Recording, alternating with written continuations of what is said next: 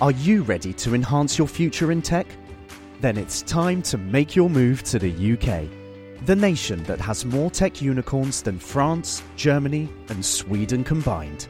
The nation that was third in the world to have a $1 trillion tech sector valuation.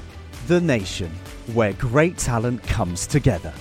Visit gov.uk forward slash great talent to see how you can work, live, and move to the UK. Say hello to a new era of mental health care. Cerebral is here to help you achieve your mental wellness goals with professional therapy and medication management support. 100% online. You'll experience the all new Cerebral Way, an innovative approach to mental wellness designed around you. You'll get a personalized treatment plan from a therapist, prescriber, or both in a safe and judgment free space. Your cerebral therapist or prescriber will outline a customized plan with clear milestones along the way so you can get to feeling your best. With Cerebral, you're not alone in your mental health journey. We're here to empower you to live a fulfilling life.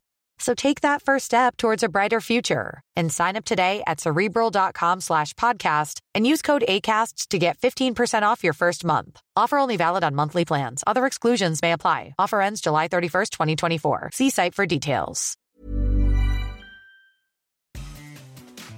Good evening and welcome to the Independent Republic of Mike Graham. You're with Talk. We're on TV, we're on radio, we're online, and of course, we're on your smart speaker. Coming up, there's only one story in town tonight, and if you've been watching Piers Morgan Uncensored, you'll know exactly what that is.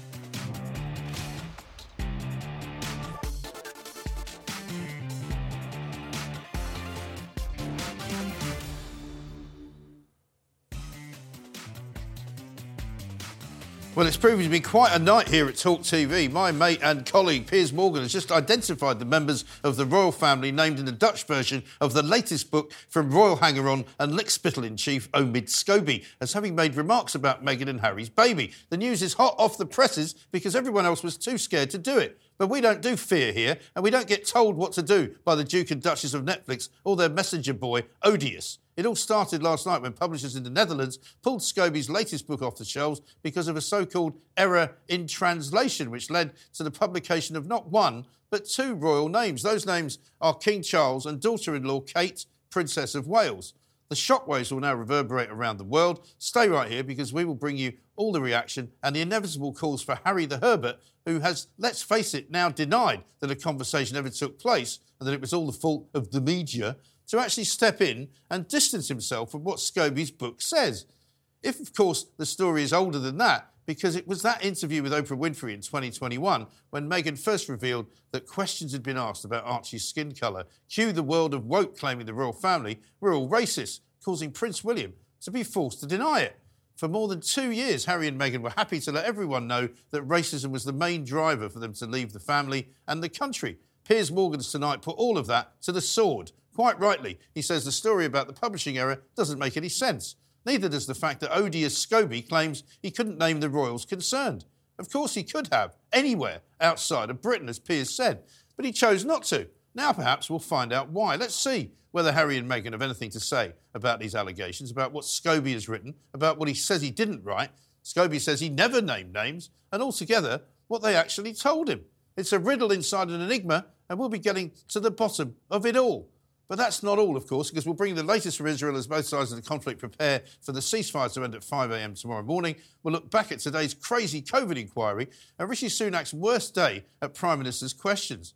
Plus, we'll have a couple of woke celebrities to have a go at too. My favourite. It's all happening on the Independent Republic. Let's get it on.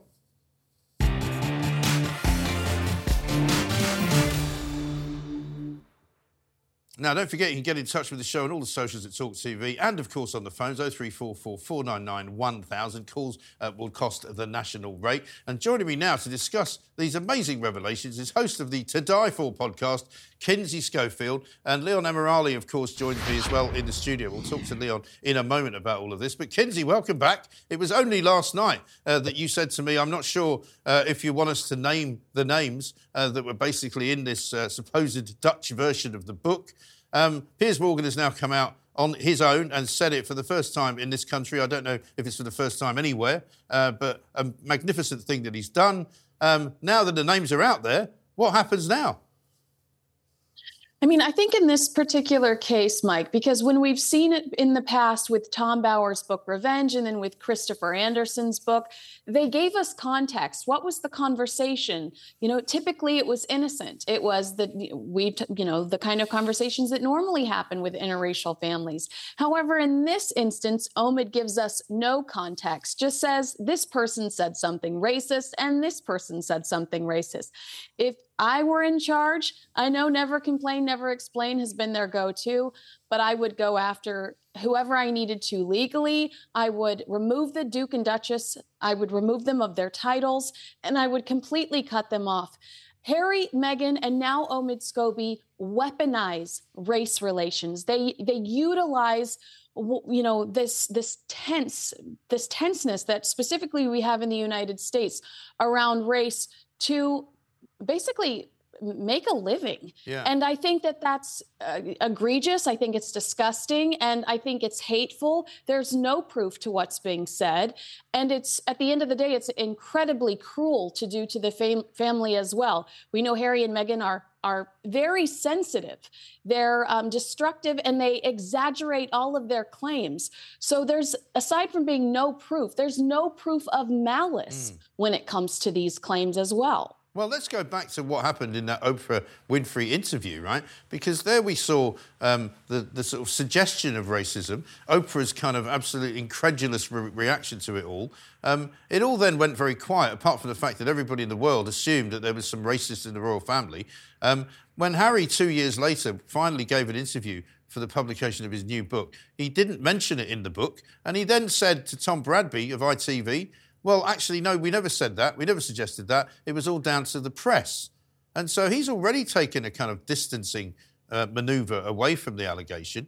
Scobie now says he didn't write it because he would never name names. He doesn't know how it got into this Dutch uh, uh, edition of the book. And it's all a bit of a mystery, isn't it? It is truly. And we did see some rare moments uh, in response to the Oprah Winfrey interview. For instance, uh, the, remember when the reporter yelled at Prince William, yes. Is your family racist? And William surprisingly reacted, No, my family is not racist. Uh, additionally, poor lady Susan Hussey got the boot. You know, and I right. felt like that was in direct reaction to all of the chaos surrounding the Oprah Winfrey interview. So the royal family clearly takes this, you know, very seriously. I'd be surprised if there's not a response in some way, shape, or form. But you're ex- you're exactly right. The mystery surrounding how this happened in this Dutch version, I think it's I, I could scratch my head. I, right. I, just I could not explain to you unless Omid Scobie is lying to us. I cannot explain to you how this all came to fruition. Right.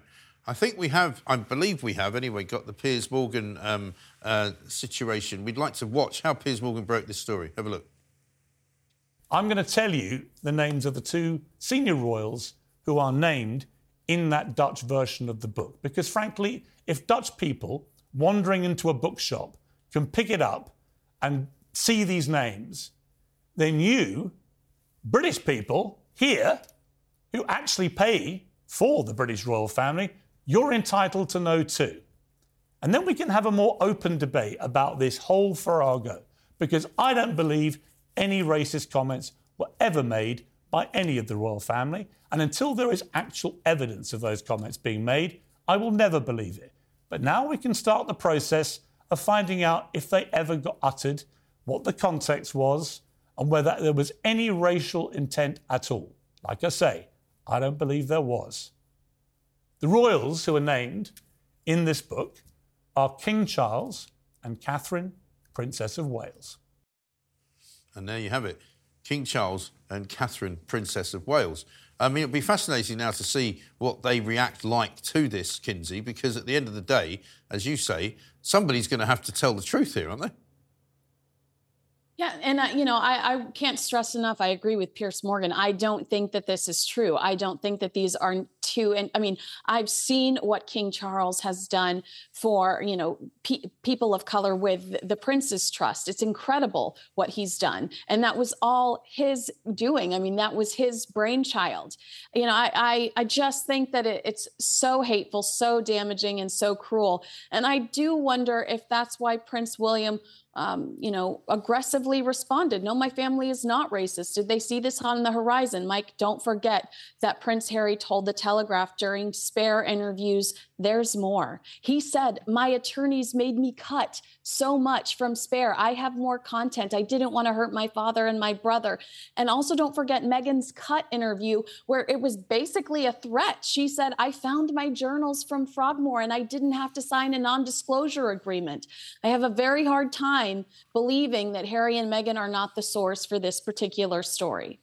Yes, I think that's probably something that a lot of people will question, certainly. Kinsey Schofield, brilliant to talk to you again. Thank you so much. Uh, this story continues uh, to go on and on and on. But now, um, moving on, Goldilocks and Rwanda aren't uh, just two words I thought I'd say in the same sentence, but the new Home Secretary is on the hunt for a Goldilocks version of the Rwanda deportation scheme. He's looking for a policy that's hot enough to overcome the human rights shaped hurdles that have been keeping it on the ground, but at the same time cold enough to fly through debates in the House of Lords. And I'm joined now uh, by former Conservative advisor Leon Emirali. Leon, welcome to the show. You've been sitting there watching us at the start of the show, um, actually sort of changing everything up because Piers Morgan decided rather bravely, I think, uh, to name the two people uh, who have been published in Holland, in the Netherlands, in this but We don't know whether they're the original two people that Harry and Meghan were talking about. We don't know whether uh, anything of it really uh, is true. It's a very weird, mysterious kind of happening, isn't it? Incredibly, and I think you're right. Piers was incredibly brave to Yeah. name them, and I think And actually- right to do it, really. He was right to do it because I think it is in uh, Harry and Meghan's favour to leave the speculation open. Yeah. Because it tarnishes everyone in Exactly. the royal family with that brush. Are they these Yeah.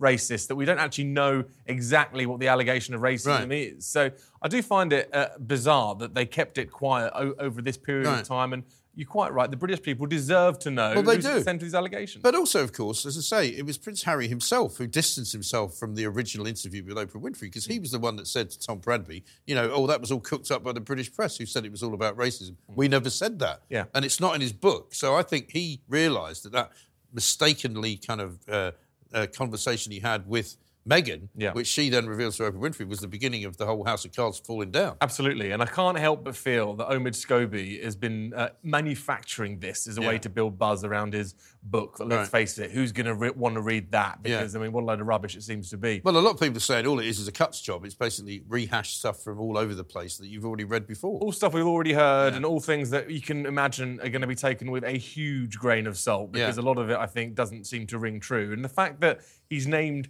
King Charles, the king, the monarch of. Well, this okay, country- he says he hasn't named them. He, He says he says hasn't. he doesn't name names. He doesn't understand how this got into the Dutch version of the book, which I find equally baffling. I mean, that is just crazy. How on earth can something that uh, ultimately has your name on the front cover find its way into a book and you're saying nothing to do with me, Governor? Right. You know, I, I don't name names. Well, Right. clearly you have. And also, the name Catherine, the name Charles is the same, whether it's in Dutch, Well, right.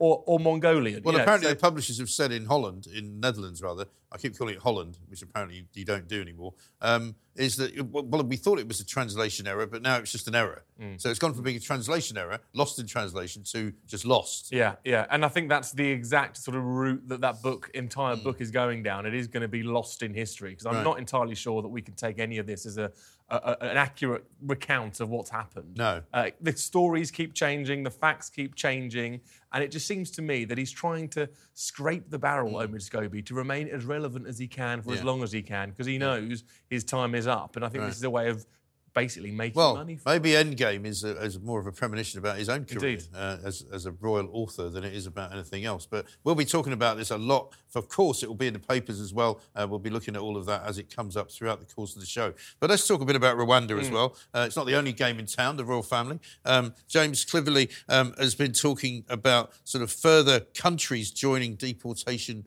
deals if the Rwanda scheme can work. But it's almost as though the Tories are kind of hoping that it works, and then all these other great things will happen. Yeah. But first, you've got to make it work, haven't you? Yeah, I think the whole Rwanda policy, uh, intentions aside, I think in practice it doesn't work. I mean, we've seen that it doesn't work. There has to be. Well, it keeps. it's worse than that. It keeps not working. Uh, it keeps not working. I mean, it can't even have the opportunity to work. Hmm. Mike, because it hasn't. It's not making it through the first hurdle. And I think, as the government, as politicians, surely when you're making these laws, you have to recognise that they are compatible with any treaty or international law that you're signed up to. So Right. The options on the table are now very limited. And I'm hmm. not entirely sure why James Cleverly's saying we're going to do more of Right. these deals. Do the first one. Well, do the first one and then see where you go because he's sort of making the point that other countries are coming to Britain to say, look, we'll be more than happy to take millions and millions of pounds from you and do absolutely are. bugger all. Sure they I mean, that, that's what that's what basically the French have done. They've gone, give us a few hundred million Yeah. and we'll do nothing. Yeah. Um, you know, you could be getting these offers from all over the place. You could be Paraguay, you know, Nicaragua.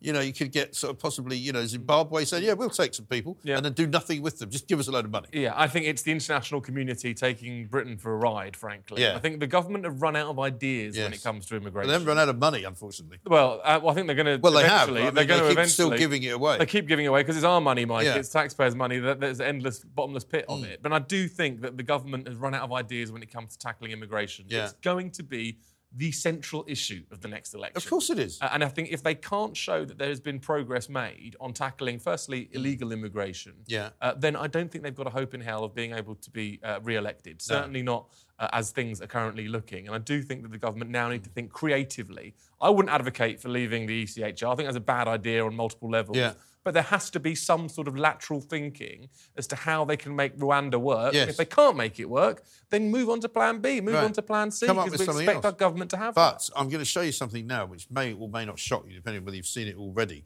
Um, but the real reason why none of this stuff works, pretty much, is because the Home Office doesn't work. Lee Anderson today uh, was questioning a couple of Home Office officials, senior Home Office officials, I should say, people who should know what the hell is going on. I mean, what you will now see, I tell you what, is absolutely mind-boggling. You will be shocked. Have a look at this.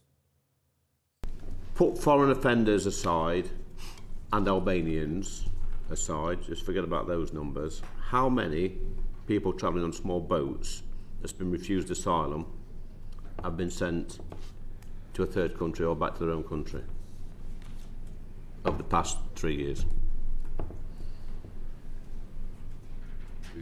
I don't think we have. I don't. I don't. I think we'll, we'll, we'll write to the committee with those numbers, Mr. Anderson. That's quite, that's staggering. That's actually So, staggering. so, so, very- so Okay, then let's do it for the last year. I d- I don't have a number for non-Albanian, officials are behind you. non-FNOs. Perhaps they might be able to help you. Let's do last week then.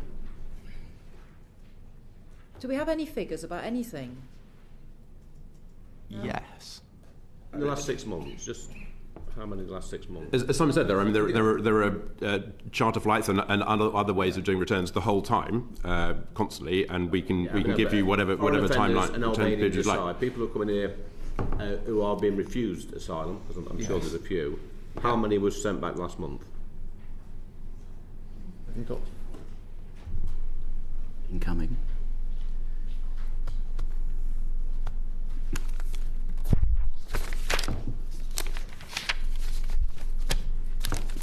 We'll, we'll, we'll, we'll write to you with those numbers. I mean, I'm sorry. That is one of the most ludicrous, I think, pieces of footage I've ever seen from any committee ever in the history of Parliament. You know, these guys, it's not as if there's a big number they have to add up. They won't need probably more than the fingers of both their hands to tell him how many people have been deported because they're not deporting anyone. Every time they try and put anybody on a plane, chances are they don't go anywhere. The Albanians have done a deal, so yes, some Albanians will be going. As he said, can you tell me who else is going outside of Albania? And they're literally clueless. Yeah, That can't be right. it's it's incredible, Mike, watching that. My jaw is is is have, only have just picked Yeah. up the floor because it's unbelievable. that Right. People who are running the Home Office. Yeah. This isn't sort of the department for paperclips. No. This is the Home Office. Right. One of the most important government departments, and they don't know those fundamental numbers. And mm. Lee Anderson, I mean, you know, we're probably on different wings of the Conservative Party, Yeah. me and him, but good for him because Great. that's democracy. Yes. Where you've got elected politicians holding these civil servants to account. Mm. I think it's shown to a lot of people. Yeah. that a lot of civil servants simply haven't got a clue. Well, I mean, I put that out on, Parliament. On Twitter earlier today, and the reaction from, from ordinary members of the public was staggering. They just went, How on earth uh, is it possible that this is how they operate? Mm. They've got four people sitting behind them, um, as they always do in these kind of hearings, and s- supposedly those would be the people handing the pieces of paper.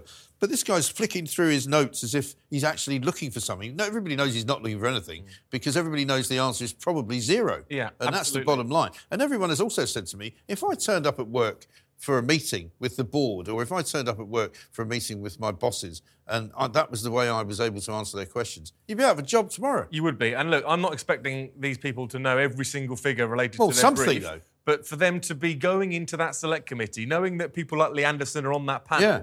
surely at that point, their advisors and the people around them would have said, You're probably going to be asked about the amount of people that have been sent back that have Right. arrived. At least have that figure to hand, Right. at least have it in your binder so that you can Right. turn to it. And I just think it shows really that there isn't much joined up thinking Mm. at the very top of government. And that's a real indictment, I think, of the way that our country's run right now. Yeah, well, I think that is the absolute tragedy of our reality because we are simply now being run by civil servants, Mm. and government departments are bereft of kind of any talent, really, in terms of ministerial talent, to make these civil servants do the work that they're paid to do. Mm. And they're actively now operating as sort of the opposition against the government. Yeah, and this is the thing, Mike. You can change government, but it's still going to be those guys that are running Mm. Right. the departments Right. ultimately. So it isn't going to make much of a difference whether you don't like this current crop of government. You can vote in whoever you want, but Mm. Yeah. it's still going to be the same people implementing Yeah. those policies. And clearly, they're not very talented. They haven't got the skill set necessarily Right. to deliver. Now, I'm not saying everyone at the Home Office is, is that Mm. incompetent because it's an important department and there are talented people in there. But for that type of uh, you know in- inquisition to just go completely unanswered, to not even have the answers Mm. Right. anywhere in your binder, I just find extraordinary. I know. And it could be worse than that. It could be that they're willfully just obfuscating and not wanting to give the information out, which would actually be worse. Leon, thank you very much indeed. Leon Emirali there uh, with his take on what went on at that Home Office hearing. But what do you make of it? 0344 499 1000. You're watching the Independent Republic of Mike Graham. But don't bloody move, because after the break, we're going to delve into the farcical £200 million COVID inquiry as former Chancellor Sajid Javid says Dominic Cummings was Prime Minister in all but name. No surprise there. And we'll also go live to Jerusalem for the latest on the hostage release situation as fears grow that 10 month old hostage Kfir Bibas has been killed, along with his mum and brother in Gaza. We'll see you after this.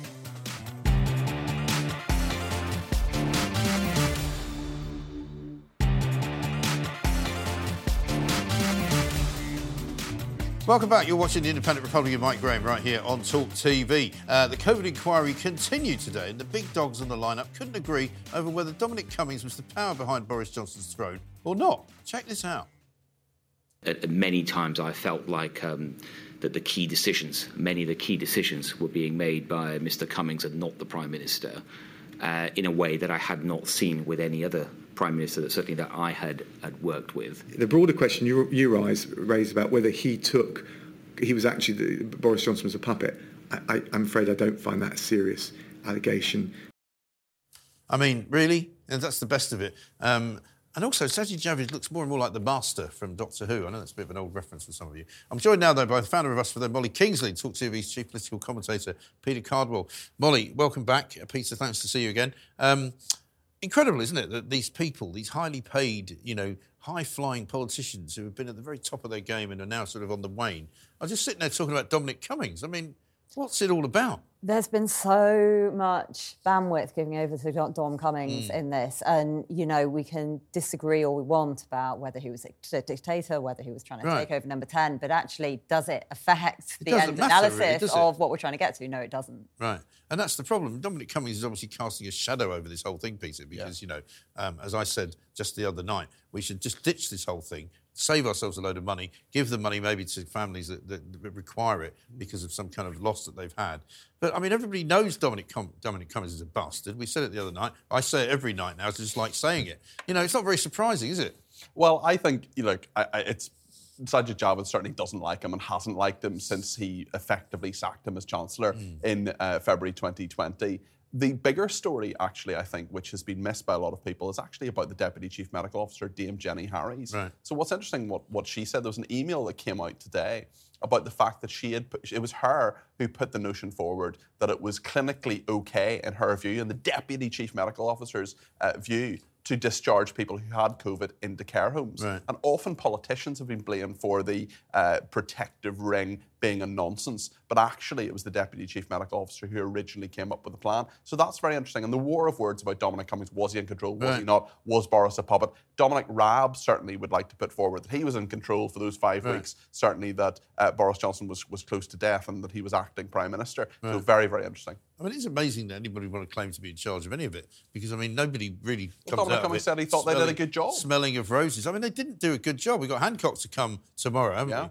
You've also been talking, Molly, about um, these kind of interesting little sort of what you might call dancing around the edges stories that are coming out about the moral and ethical advisory group, about how things were being recommended not to be written down. I mean, it's all a bit well, of dystopian, isn't yeah, I mean, what I find interesting about the Cummings focus is that, you know, Hallett got, I don't know if you heard, she got quite defensive about that today. Yeah. She said, I'm looking at this, you know, to be clear, it's not because I'm biased, it's because I'm trying to get to the heart of whether decisions were made Oh, that's all right then. And you think, well, hang on, if you're trying to get the, to the heart of that, let's look at how decisions were made. You know, let's look at how it got given to, Mm. you know, these huge decisions to four at best, this quad of ministers. Right. And now we're hearing, you know, actually a lot of it happened behind the quad.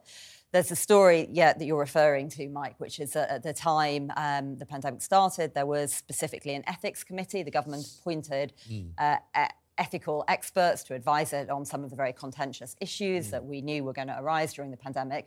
Um, very long story short, that committee started giving um, unpalatable advice Right. and appears to have been at first sidelined and then closed down altogether. Right. So if you know if you're talking about were decisions made properly, Right. well look no and when, and when they say unpalatable, do you mean unpalatable from the point of view of the politicians or unpalatable because it was so ghastly? Un- unpalatable from the point of view of the politicians. Right. So this committee gave some very negative negative advice. First of all, on COVID passes, effectively saying there were serious issues, as Right. we know. I mean, you know, the, the issues about human rights, about Yeah. the ethics were raised in other forums too. Right. Um, and then later on, they expressed serious concerns about the rollout of the vaccine to children. Mm. And that was the point, effectively, at which they were never asked to opine Right. again and not told not to put things in writing. But the whole thing's absurd, Mike, because we have Michael Gove earlier in the week Hmm. saying we need to talk about the origins of COVID. Yeah. Was it man-made? Was it created in a lab? He was shut down and he was quick. shut down by Yeah. Hugo Keith, a very arrogant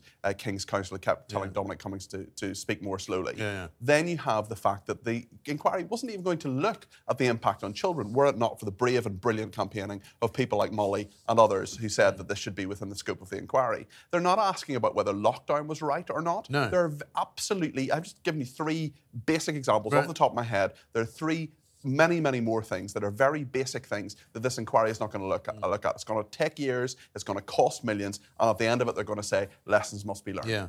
And it's ludicrous that this amount of money is being wasted on it, isn't it? It, absolutely. And actually, I thought, you know, the other person that was up today was Javid. Yeah. And, you know, bearing in mind that he was the health minister during that incredibly contentious winter of Right. 2021 when we had mandatory face masks come Yeah. back, we had COVID passes, and he was barely questioned about that. There was, Right. you know, and he had said, I think, if I, my memory serves me right, that he wouldn't ever bring COVID passes in. Hadn't He had. And then he did. Well, and worse than that, they were brought in without meeting any of the procedure that you would have expected from met. So, Yeah. were- you know, you're meant to, when you bring legislation, you're meant to put it in front of Parliament, you're meant to have impact assessments. None of that Right. happened, at least not in a meaningful way Right. for COVID passes. And this just passes the inquiry Yeah, by. because I spoke to people whose kids um, who were old enough to make the decision themselves were being encouraged to get, um, you know, injected with with the vaccine in order for them to go and be able to go to a, f- a festival in the summer, that kind of thing. So loads of them just went, well, I won't be able to go to a festival unless unless I've had the uh, the COVID vaccine, and so many people fell for that.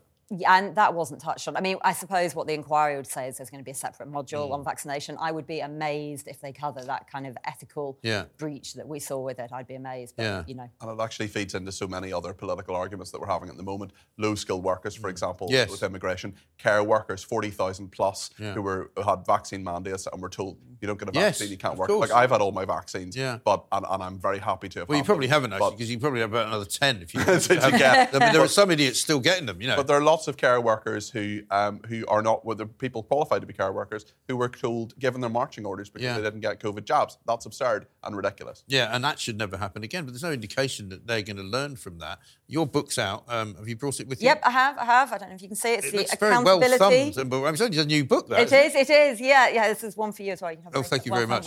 the Accountability Deficit by Molly Kingsley, Arabella Skinner, and Ben Kingsley. This is from uh, your organisation itself, isn't it? From Us for Them. And tell us briefly about that.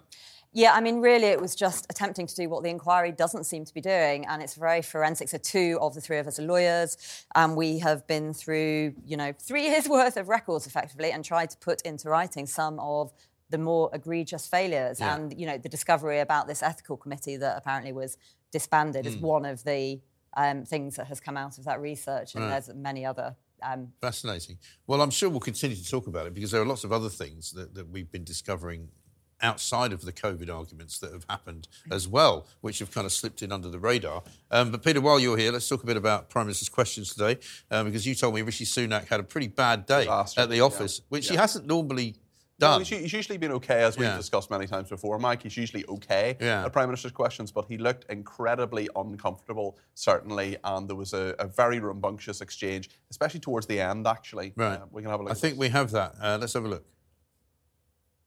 On their watch, migration has just trebled. And he's giving the House a lecture about targets. He's lost in La La Land. Th- th- there can be few experiences more haunting for the members opposite than hearing this Prime Minister claim that he's going to sort out a problem. It is ironic that he's suddenly taken such a keen interest in Greek culture when he's clearly become the man with the reverse Midas touch. Everything he touches turns to maybe the Home Secretary help me out here. Uh, rubbish.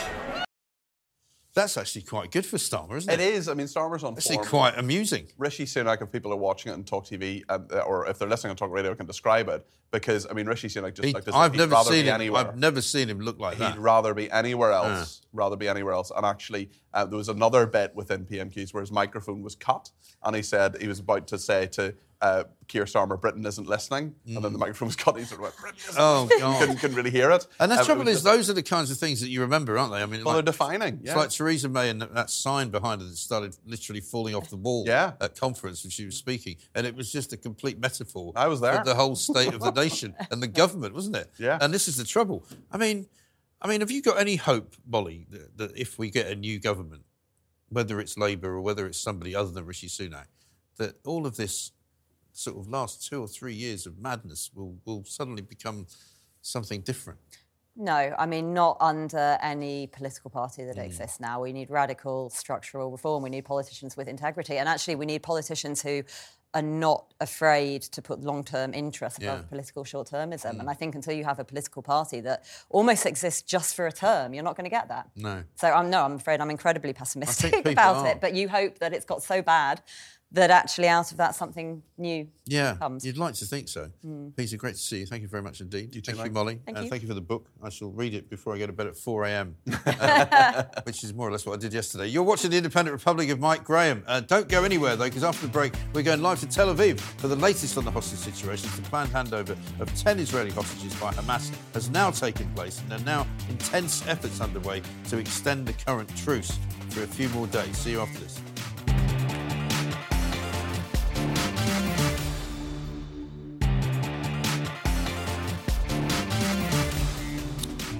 Welcome back to the Independent Republic of Mike Graham. The situation uh, in the Middle East now. And Israel today said it's checking claims by Hamas that a 10 month old baby who was snatched and taken into Gaza by the terrorists was killed in an Israeli airstrike alongside his mother and brother. Hamas claims uh, Kfir Bibas, his 30 year old mother, and four year old brother were killed in an Israeli bombardment before the truce was announced. Joining me now from Tel Aviv is Talk TV's war correspondent Tom Mutch. Tom, uh, a very good evening to you. Thank you very much indeed for joining us once more. I understand uh, that some more hostages have been released tonight, including a couple of uh, Israeli Russians uh, and a couple of Thais as well. Um, but I guess the big question now is will the ceasefire be extended? Will it go ahead as planned and end uh, in the morning?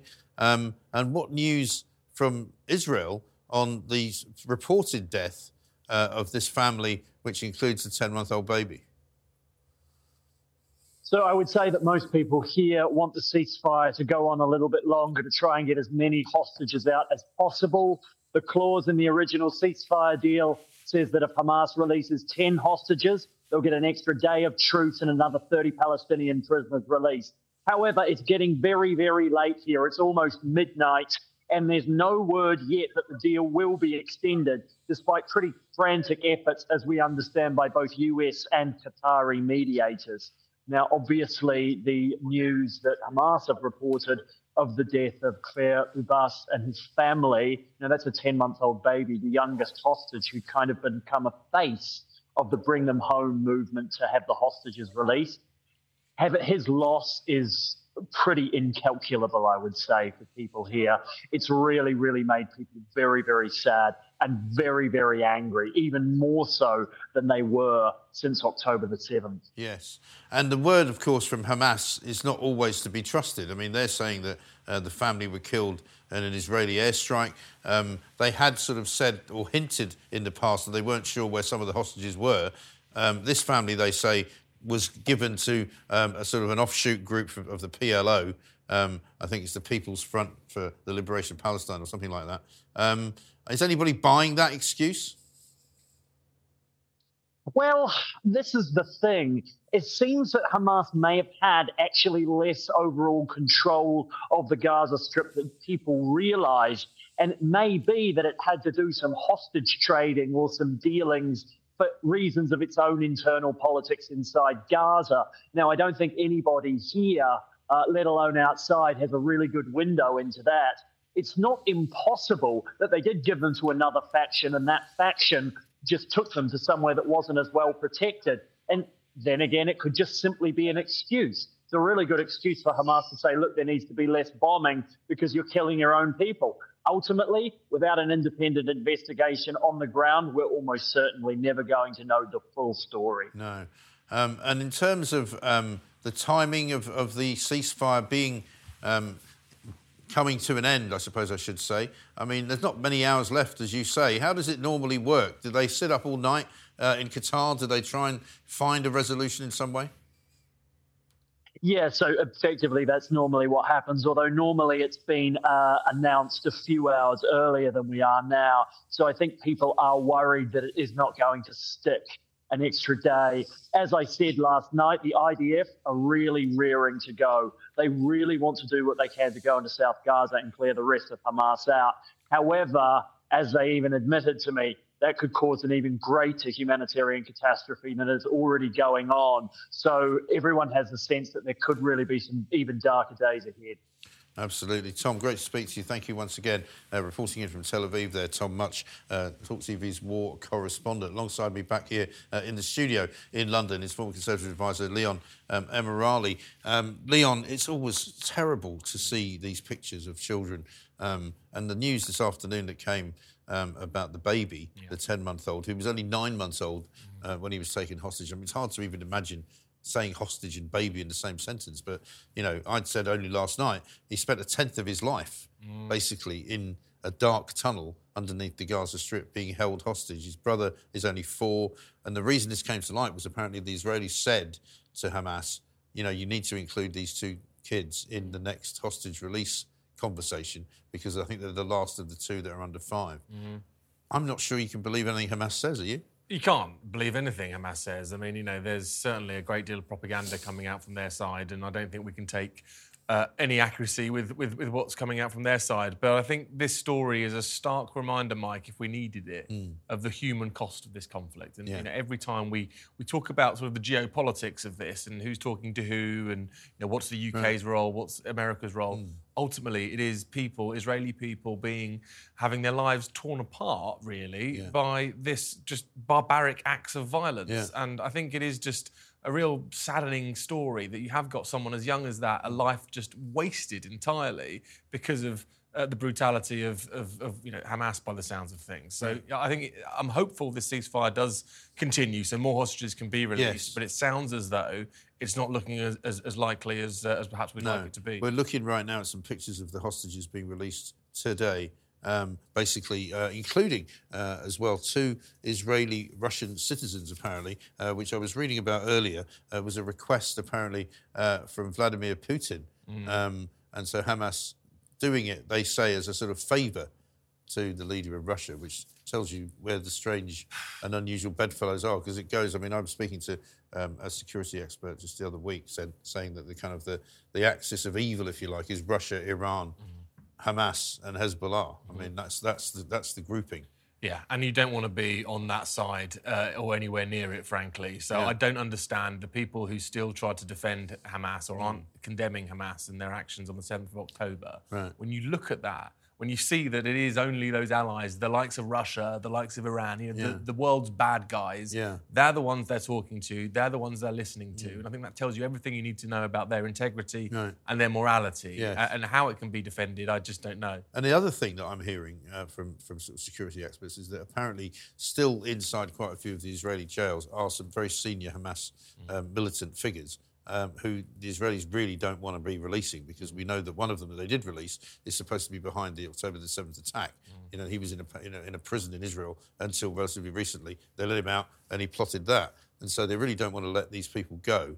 But it may well be that Hamas will play this game Mm. up to the nth degree, and they'll say, "Oh, well, you can't have that particular hostage because they're not alive anymore." Yeah. And it's really tough, isn't it, to, to know what Israel does next? Incredibly tough. And I think ultimately Hamas are not going to stop until the Israeli state is abolished. Hmm. Uh, we heard Bill Clinton a few weeks ago say he, he brokered, worked really hard to broker a deal Hmm. that actually gave Hamas, uh, uh, well, uh, was a, a two state solution Yeah. effectively that was more than generous. Yeah. Um, but they turned it down. Hamas turned it down because they wanted Israel abolished. Now, if that is who you're dealing with, these aren't people that you can negotiate with No. in normal diplomatic routes. So perhaps, and I'm not advocating for violence or conflict. I, you know, I think we should see peace. But Yeah. ultimately, Israel, if their only option is to fight back or to simply mm. stand by and, and let themselves, you know, be be Well, abolished, but that's, that's not going to happen. I mean, if the ceasefire does not get extended, then at 5 a.m. this morning, um, you'll see the IDF presumably back into Gaza, Mm. back into those tunnels, looking for more uh, Hamas people to kill, um, and perhaps the collateral damage of that will, will continue. So it's a terrible mess and, and not showing any sign of, of ending. Leon, good to see you. Thank you very much uh, indeed. You're watching the Independent Republic of Mike Graham. After the break, hear my thoughts on today's hostage release, and we'll be hearing from you as well. So don't forget, give us a call 0344 499 1000 to have your say.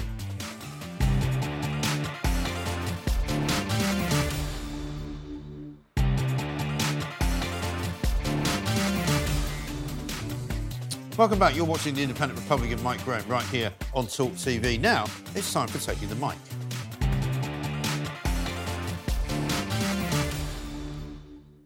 The past seven weeks since the appalling events of October the 7th provided the world with plenty of opportunities to lose faith in the human race. The sheer barbarity of what happened that day is still etched in the minds of so many thousands of people in Israel and millions of people around the world.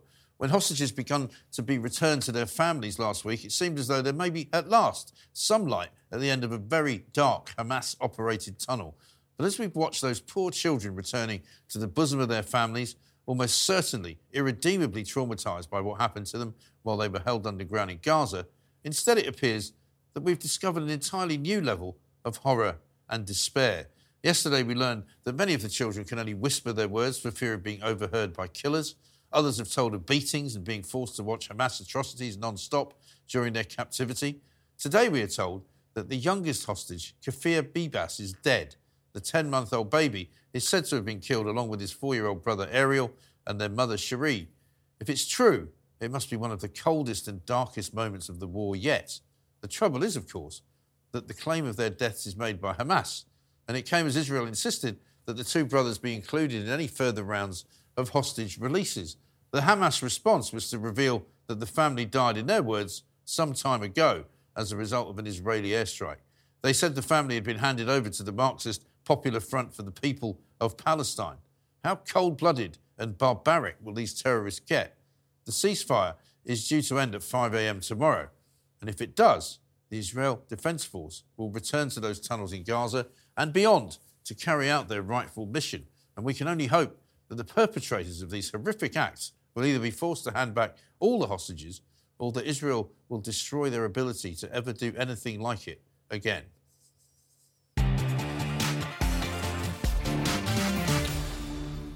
Now, lots of you have been getting in touch, and you can, of course, have your say on all the socials at Talk TV and on the phones 0344 499 1000. I know a lot of you want to talk about that unbelievable situation in the Home Office and how it's possible for those senior civil servants to be so useless at answering any kind of question about any kind of numbers and any kind of figures about migration and deportation. Incredible. Uh, let's now go to the calls, though. John is in Newcastle. Hi, John.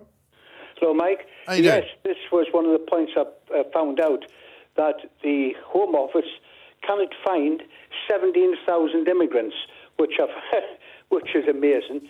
But uh, 17,000. 17,000, yes. Right. They're, they're running around somewhere, but who knows where they are anyway. And Incredible. I've or, and I've got two or three points if I just push them forward. Yeah, go on. Another Labour council, Nottingham City Council, has went bankrupt. Yes. Now that's not that's not the only Labour council that's went bankrupt recently. And what I would like to talk about is, uh, oh, well, the last time the Labour Party was in, because this government isn't much good, we, we can understand that.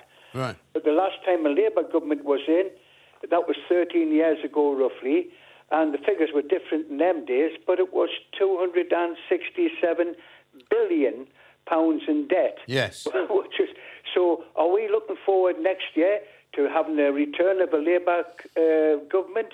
And will Well, do you know what the Labour government again? says now, John? The Labour government now says that actually they're the party of fiscal responsibility because the Tories have spent so much money, not least because of COVID and furlough and all of that, but all the money they're wasting on the migrants and all the money they're wasting on net zero. You know, they've actually proven themselves to be pretty bad stewards of the economy as well, haven't they? Haven't they, haven't they just? Oh, it's uh, f- from my point of view, as um, putting on the decades now, uh, I'll never vote Tory again. I'll never vote Labour. Uh, because of the makeup of Labour today, Yeah. and I'll never vote Liberal because I've never been in a hundred years. Well, they'll never get in either. That's the other. That's the other thing, Uh, John. and, uh, I will, I will vote for reform because we need fresh blood in this country, if anything. I think an awful lot of people will be doing the same thing because a lot of people have got fed up with the situation. Exactly. John, listen, thank you very much indeed.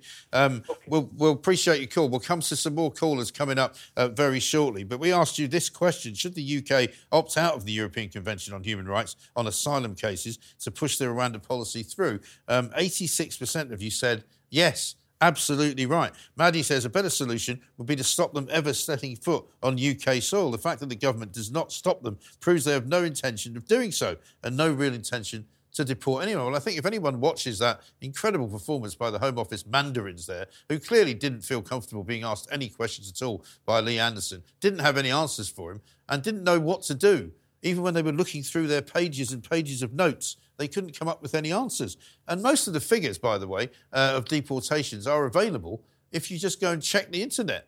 Already, some of you have sent me the figures. Already, some of you have pointed out to where you can find which people have been deported and to which countries. It's not difficult. Uh, Mark says, get us out of there promptly and to all EU laws. Watch out for what David Cameron and Starmer are up to. Uh, Hull says, leave the ECHR. Yes. Rwanda. No. It'd be better if we have Navy patrols sending them away. We're sick and tired of all this nonsense. And Jack says we should leave the court not for the Rwanda plan, but just in general. We need to be able to deny all these false claims by criminals from France. Well, as you know, uh, we talk about this story an awful lot here at Talk TV, and particularly on the Independent Republic of Mike Graham. There is no way that this government is ever going to start controlling the problem of illegal migration. And they'll certainly never put a, a stop to the legal migration because there are so many people in this country, and the Treasury is among them, who still want lots and lots of people to come here. They think it's good for the economy. They think it's good for Britain. They think it's good for the nation. They think it's good for the kind of diversity quotient. It's absolutely unbelievable the way things are going. But we want to take more of your calls, so do make them. 0344 499 1000. You're watching the Independent Republic of Mike Graham. Coming up after the break, you'll find out which Hollywood star is risking it all with a stunning and brave three day hunger strike to end the Israel Palestine conflict. And also, has Hunter Biden become the hunted? Joe Biden's son is going to testify before Congress next month as the inquiry continues into his family's dodgy domestic and foreign business dealings. See you coming up after this.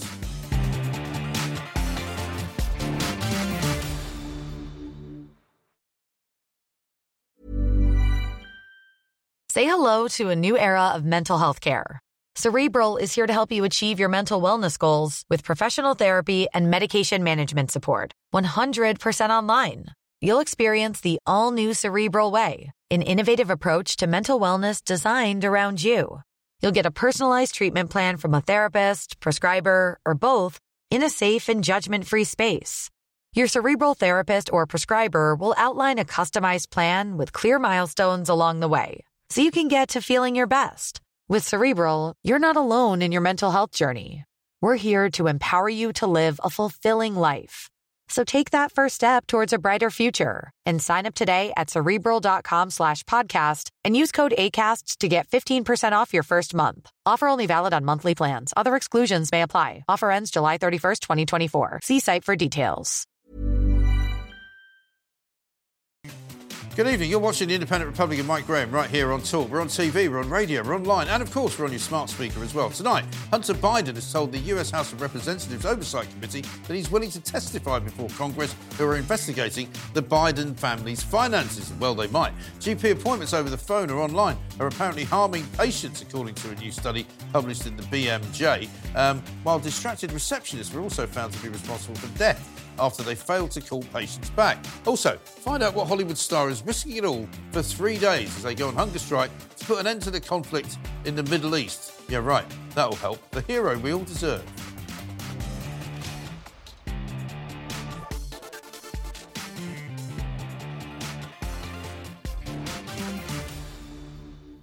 Don't forget, don't forget you can get in touch with the show on all the socials at Talk TV, on the phones as well, 0344 499 1000. The calls will cost you the national rate. But how about this? You don't have to wait for long for yet another member of the loving fraternity to come out with some ludicrous garbage about important issues of the day, whether it's warning us of the climate emergency or instructing us what causes to believe in and what to support. Today's contender for the Showbiz Hypocrite Award is none other than Cynthia Nixon. Remember her? She was the rather plain one in Sex and the City. Oh, all right, the ginger one then, if you can't remember that. Just a few days after Susan Sarandon was dropped by her talent agency for making some anti Semitic remarks, Cynthia decided it would be a good time to wave some banners around. So she headed down to America's capital, Washington, D.C., to take part in a pro Palestine protest outside the White House. She could be seen holding a placard addressed to the president, and it says this Biden, you are starving Gaza. Permanent ceasefire now. And to show she really means it, Cynthia is going to go on a hunger strike of her own. That's right, in sympathy with the Palestinians. But there's a twist in the tale. She's only going to do it for two or three days. Why? Because she has to go back to work, bless her. We can't let a little hunger get in the way of making money. How typically ridiculous.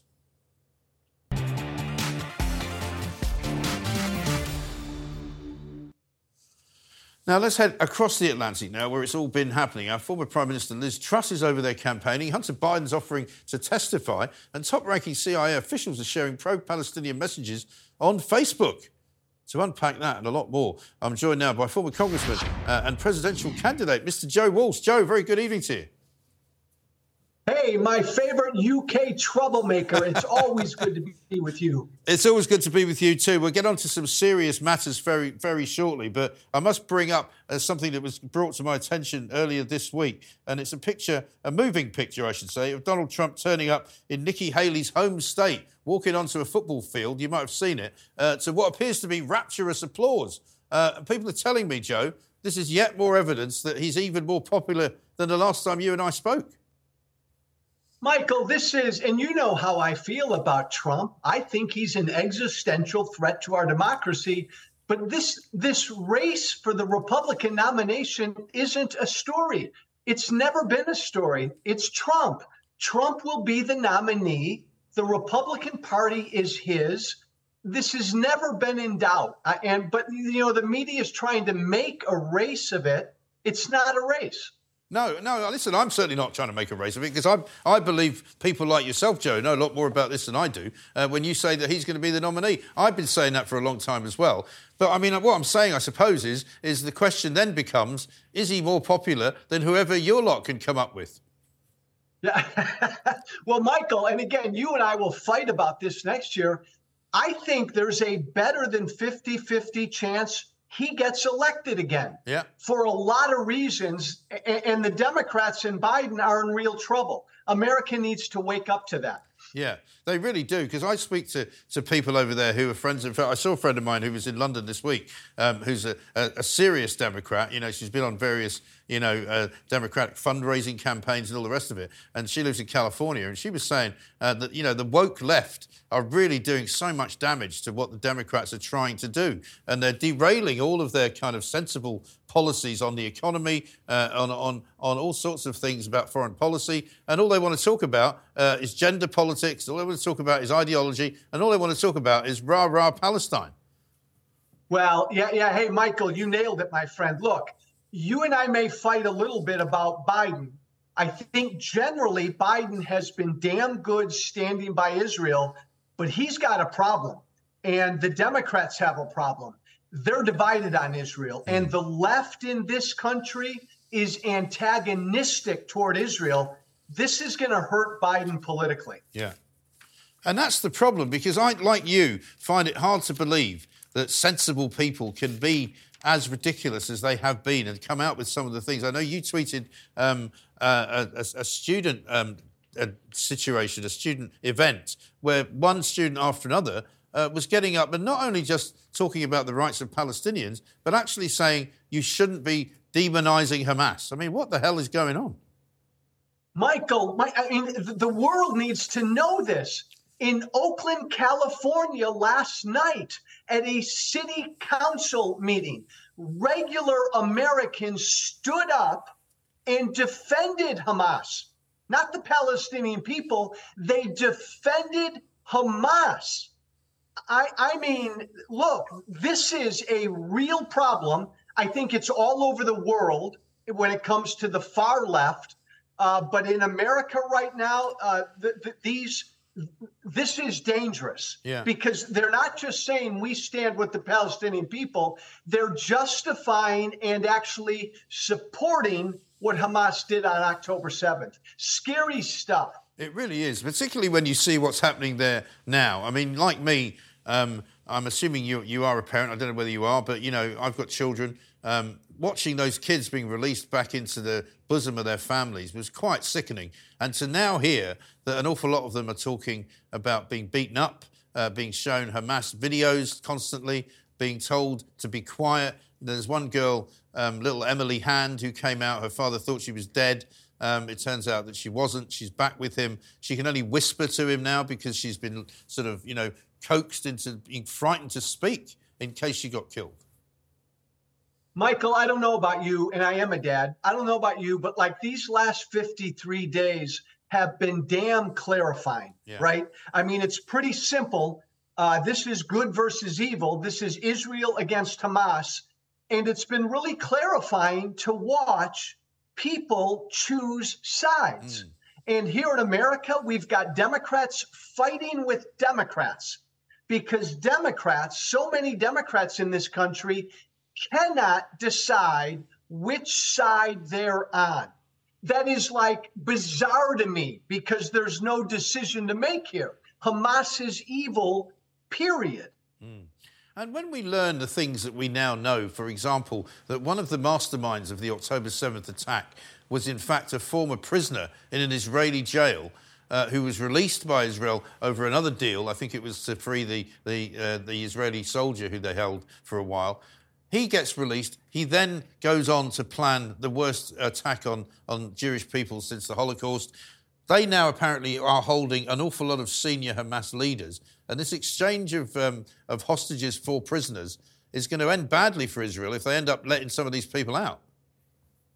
I'm not, uh, I, will I'll be honest, Michael. I'm not happy with this whole it, it, it, pisses me off mm. that Israel, and I understand why they did it, and I know that President Biden in the United States pressured them to enter into this bogus hostage deal with Hamas. I, am not happy with it. I don't like the fact that hostages are being released 10 at a time. That's absolute BS. Every right. hostage should be freed. But more importantly, that's not the story. I, I, Michael, it's so awesome that that men, women, and children are gaining their freedom, but that's not the story here. That's not what's important. What's important is that Hamas needs to be no more. Yeah. And I so worry that what we're going through right now is going to deter Israel from doing their damn job and getting rid of Hamas. Mm. It's got to be done. And frankly, I'm sickened by the stories that are coming out, like the one today um, where they were, they were asked to, to locate and put into the next hostage release package, if you like, the 10 month old baby. They now say, oh, uh, he was killed in an airstrike by Israel some time ago. I mean, it's just disgusting. It's disgusting. You can't believe a word Hamas says. We can only hope and pray that that little 10 month old and his family are still alive. But my God, Michael, if that 10 month old baby is dead, I, I just think, look, I need. I need, we need Joe Biden to stand firm. I, I, Maggie Thatcher I forgot who who back in the day she was refer. I think George H. W. Bush. Yeah. She said, "Don't go wobbly on me now, Yeah. George. Yeah. We can't have Biden go wobbly on Israel now. Screw his left base. Most Americans are very pro-Israel. Biden cannot go wobbly. He's got to be strong. Yeah, absolutely right.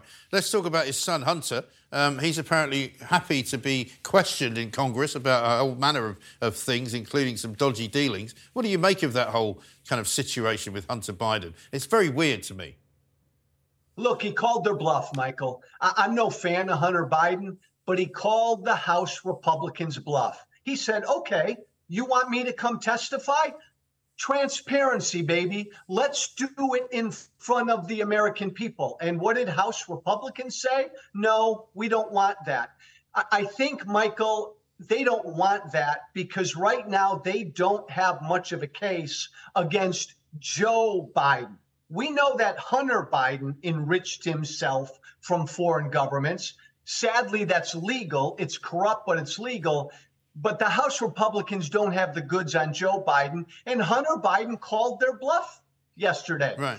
And what is he doing now, Hunter? Because, you know, having seen all the stories that got suppressed by um, various different regions of the country, various different outlets of, of, of the press, and it turns out that, you know, all of those stories should not have been suppressed at all. Does he have a job? Does he pop into the White House to see dad every now and again? What does he do?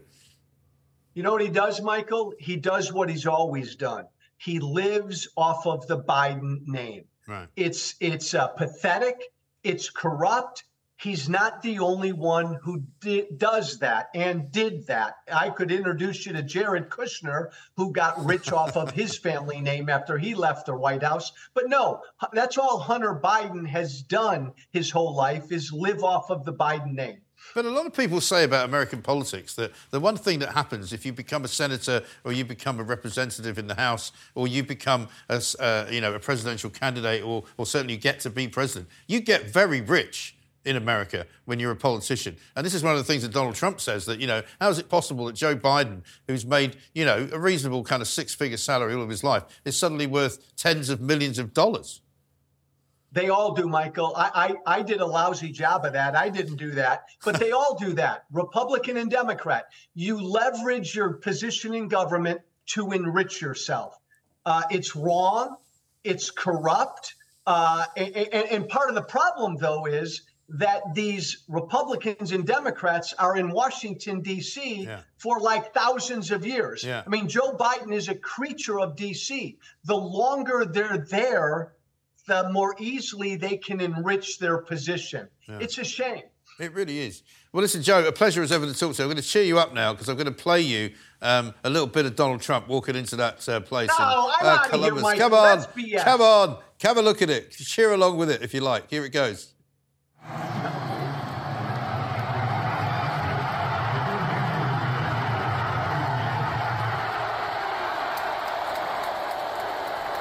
Uh, he is, in fact, rather welcome, made to feel very welcome. Nikki Haley's home state, South Carolina. Uh, they seem to like him. Now, of course, depending on which um, uh, news outlet you watch that on, he was either being booed or he was being cheered. But, you know, I think he's the next president of the United States. I'll make a bet with you at this point. I, I will bet you dinner at your favorite joint out there. Okay. All right. Well, listen, I can tell you my favourite. I can tell you I've got a couple of favourite joints in Washington, D.C. as well, so we may have to do it there, but we'll see uh, which one of us Either wins. way, Michael, we'll bet dinner. You and I will bet dinner on that. All right, sounds good to me. Great stuff. Thank you very much indeed, Joe Walsh there. Thanks, uh, man. Very sensible man. We once used to argue all the time. Now we just talk and see if we have a few differences of opinion. It's all very good and it's all very wholesome, uh, and it's the way we do it here at the Independent Republic uh, of Mike Graham. Now, uh, next time you say you're too old to do something, take some inspiration from this man. 106 year old World War II veteran Al Blaschke took to the skies in the company of Texas Governor Greg Abbott to tandem skydive. Look at this guy. And it's not the first time he's done it either. He skydived to mark his 100th birthday in 2017. That was ages ago. Set a world record for the oldest man to skydive in 2020 uh, when he was aged 103 years and 180 days. So he's actually done it again. He's broken his own record, 106 years of age. Absolutely extraordinary. I'm going to go visit my own mother, uh, who's almost 100, uh, coming up this weekend over in the US of A. I don't think I'm going to take a skydiving, though. Doesn't sound very good. Uh, you're watching the Independent Republican Mike Graham. After the break, we'll be taking your calls 0344 499 1000. You can have your say. Also, find out why actor and professional twerp Gigi Hadid issued a grovelling apology on social media.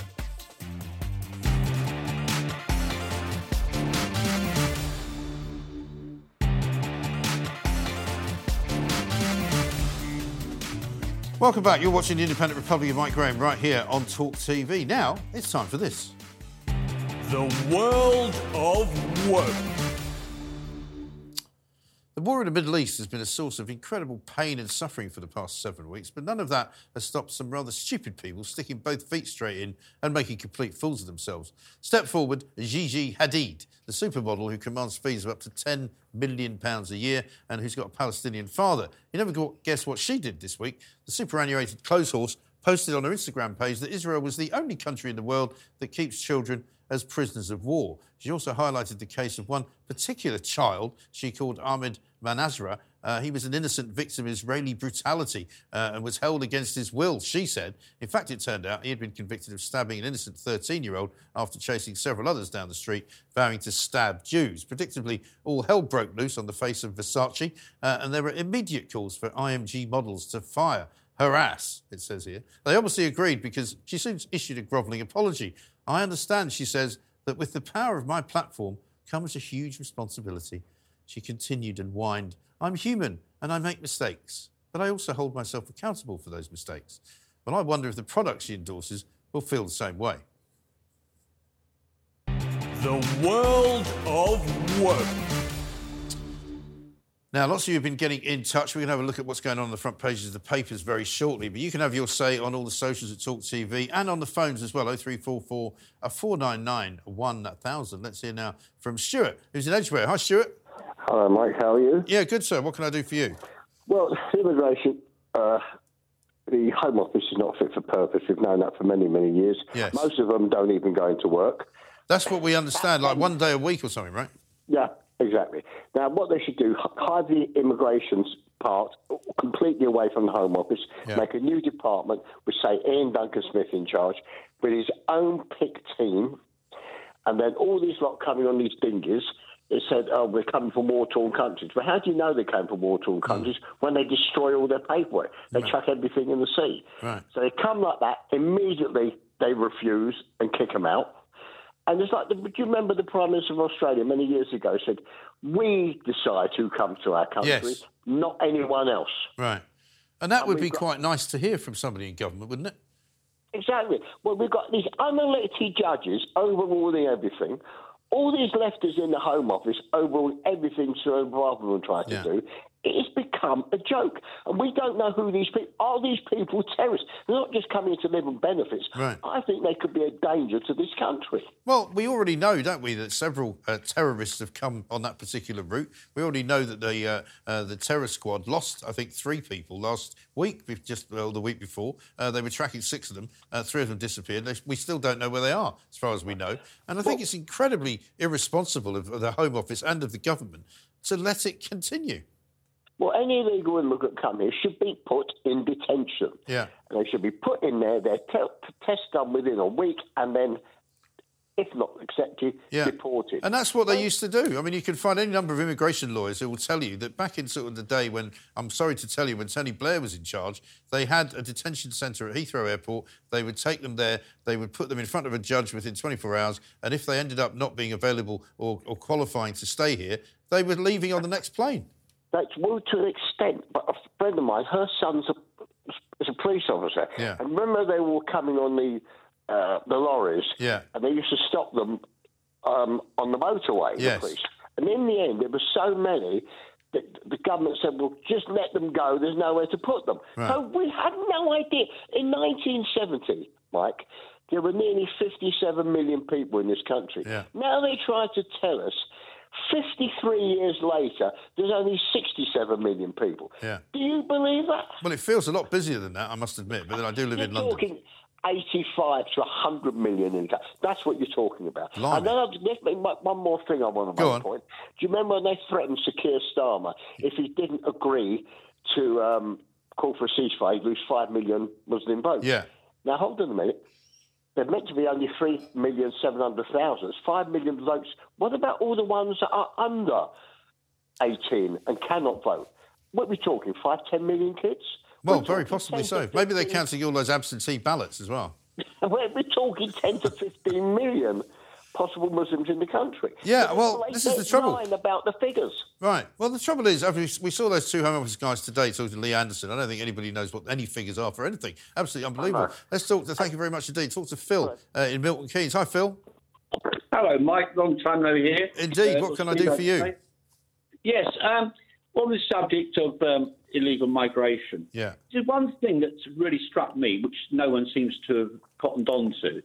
If you commit a, a, a, an offence, which these people have because they're entering this country illegally, the first thing you would do would be to confiscate their phone. Yes. Because these people, and it's, and it's a very valid uh, uh, uh, reason to, for it, because they have deliberately uh, disposed of their um, uh, passports to uh, conceal their identity. And the first thing you would do once you've confiscated their phones would be to, you know, to do some intelligence on it, Yeah. find out who they are, you know, what what what, what they're uh, what they've been doing for the Right. last Who they've been calling. yeah, and all the rest of it. And I just don't get why that hasn't happened. You know, it just seems absolute. It's, it's a bit of joined up thinking, you know. And, the, and the other the other subject, I you know I live in Milton Keynes. Now there's a there's a big town near near here called Bletchley, Yeah. uh, famous for for the decoding place. Right. Now you know that is a ghost town now. All the, all the main high street shops have closed, and for one very simple reason, because of the sheer amount of shoplifting that goes on in, that's been going on. And you know, it seems like there's a very simple solution to this, because it's got this ridiculous situation where where they say, well, if it's if it's under 100, 100 quid, then, then we, They're you know we're not interested. Yeah. But the thing is, there'll be one simple solution. In every small town or any any city, you will have wherever there are shops and there's shoplifting, you'll have a, a, a steel cage outside the shop, and any shoplifter that's caught will be put in that cage for a period of something like two or three hours, some sort of reasonable sort of period. But Is it outside this cage? So if it's wet, they'll Yeah. get wet.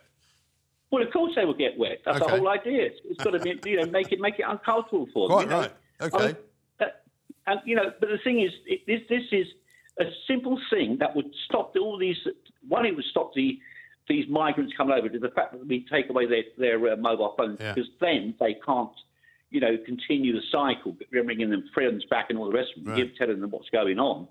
So that would put a stop to it. Hmm. And again, with this, these these these um, shoplifters, Yeah. you know, No, listen. I mean, once again, commonsensical plans uh, and sort of, you know, ideas that you would think would be relatively easy to im- implement, but this government doesn't seem to be able to implement very much of anything uh, with any great ease. We're going to be uh, joined by my panel very shortly, but before we do that, um, we want to talk to you about what happened tonight on Piers Morgan Uncensored, of course, because uh, what happened uh, was he decided having known for about two days that there's been some names out there uh, in the ether. Some of the some people have named them on the internet. These are two names, of course, uh, which have been given out supposedly in a Dutch version, a Dutch language version of Omid Scobie's latest book, uh, which is called Endgame. He says he doesn't understand how the names got out. Um, Originally, the publishers said, "Oh yeah, uh, they were published in error. Uh, it was a translation error," and everybody went, "Well, how did you mistranslate somebody's name?" And then they went, "Oh no, it wasn't a translation error. It was just an error." Uh, here's what Piers Morgan had to say tonight.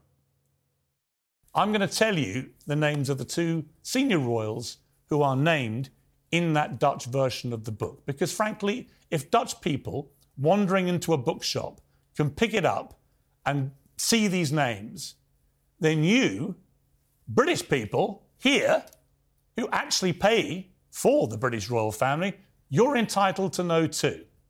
And then we can have a more open debate about this whole farrago, because I don't believe any racist comments were ever made by any of the royal family. And until there is actual evidence of those comments being made, I will never believe it. But now we can start the process of finding out if they ever got uttered, what the context was, and whether there was any racial intent at all. Like I say, I don't believe there was. The royals who are named in this book are King Charles and Catherine, Princess of Wales.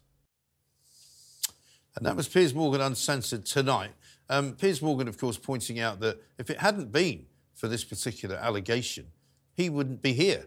He wouldn't be at Talk TV because he'd still probably be at ITV working for Good Morning Britain, uh, which he left as a result uh, of being chased out of there by Meghan Markle complaining about the fact that he didn't believe these allegations about racism in the royal family. Now, uh, my panel joins me uh, Special Projects Editor at Spectator, Ben Lazarus, columnist at Spiked, Ella Whelan, barrister and former Conservative MP and reprobate, Jerry Oh. Hayes. Welcome to all of you. Nice to see you. Um, Piers Morgan tonight, I can absolutely endorse what he said. Uh, I think he did the exact right thing because having these names sort of wi- swilling about in the in the netherworld of the internet. You know, Omid Scobie says he doesn't know how they somehow appeared in a Dutch version of his book. It was he deliberate. Says, he It was says, deliberate. well, you don't know that. You can say that. You can be your opinion if you wish. But I don't know that, right? And who knows how they got in there? It seems unlikely, though, doesn't it, that it just sort of suddenly happened and nobody knows anything about it.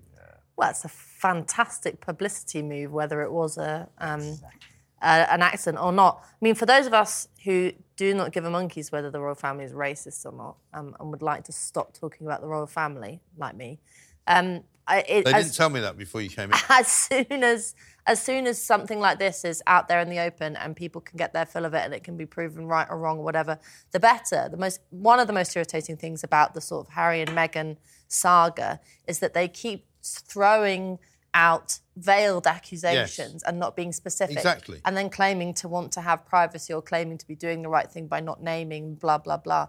Just say what you want to say. And I be get, I get that a lot of people like you don't care and they're not interested whatsoever in the royal family of any, in any way, shape, or form. But I think at the end of the day, um, Jerry, I'll put this to you as a lawyer. I mean, at the end of the day, surely um, the point is, is you get the, the, the items out in the open and then let people decide exactly who's telling the truth here. Because because you may say that this doesn't matter, but actually, you know, for two years there were a lot of people around the world who, whenever you mentioned the royal family to them, just went, "Oh, well, yeah, they're racist, aren't they?" Because Meghan Markle said Yeah. so. Yeah. Yeah, Piers was absolutely right Yeah. in his assessment. And I thought he was wrong. And I'm happy to say that I am wrong. And this is not just about the royal family, this is about a family. This is about a son Yeah. and a dad. And how does King Charles feel about I, I know him, you know, reasonably well from years back. Uh, and he's a good, kind, and decent bloke. Yeah. And this is his son. Right. It's appalling. And also, there's no suggestion, Ben, is there, that if, if even if this conversation that they allege took place, don't even know if it did take place, but even Yeah. if it did take place, there's no suggestion that therefore it made it makes them racist. No, I, su- I suspect the you know um, what was said and what was heard might be two different things, perhaps. Um, maybe it was a slightly old-fashioned, sort of clunky way of Yeah. of asking a question that that you know. But that also depends who you talk to. I mean, everyone I talk to, Yeah. um, and I've worked with plenty of people of all different shapes and sizes and colours and hues and religions, and they all say, well, people talk about what children are going to look like. They just do. Of course they Whether you're black, white, you know, brown, uh, whatever colour in between, people do talk about it. And as you say, it could be clunky or it might not be clunky, but I mean, I just think so much has been made of this. And I admit that I'm still making something of it now. But yet, it's, it's a big deal, I think. It reeks of a publicity stunt. Yes. It reeks of it, Mm. don't you think? To sell a book. I know. How vile. I How think- low do you get? I think that's where I do care because you know I don't care about the internal familial relationships of the royal family, but I think that the you know this idea that conversations about race or com- you know conversations about anything to do with identity become so toxic. Right. Um, and people, and you know, obviously there is a kind of judgment of what ha- a lot of people still think what the royal family might be getting up to is symptomatic of what the wider British public is getting Yes. up to. Um, so there's a kind of sort of like guilt by association about what's being talked about in the royal family. And obviously, if we can't have open conversations about these things, Right. whether it's you know what a child's going to look like, or, or more serious discussions about race, then But that's if a it was a normal family, not the royal family, you would care. Because it's a father and it's a son and it's a daughter-in-law. Right. You would care, wouldn't you? Um, all, all I'm saying Well, is you that would, I, th- wouldn't I you? think there's more interesting conversations to be had about the future of the royal family. Yes. family. No, no, but than you would rouse care. There about- are, but but all of those then have to be put into the same kind of um, prism, if you like, because all of these conversations were taking place pro um, sort of after the Black Lives Matter movement had happened, and after everybody was asking questions about you know what's going on in Britain. Is it a racist country? You know, somebody got fired from the uh, from the palace. Because she apparently said the wrong thing to some Yeah. woman who I'm still convinced was cooking that up to try and make something out of, Of nothing. course. You know, and there was a terrible kind of atmosphere in all walks of life, particularly in public life, where people were being accused of, of sort of practically white supremacy. You know, Piers had that guy Kehinde Andrews on, you know, who basically said, look, I don't really care which of the royal family members are racist or not, because now the story's been proven as though it doesn't really exist as a story. He said, but I'm more interested in the fact that the royal family represents white supremacy and everything that's wrong with Britain. Oh, for God's sake. And don't forget Right? slavery. Don't And forget slavery. And, the Black Death. And reparations, the Black Black, Death. Death, the Elgin Marbles, Yes. marbles, it all feeds into the same thing.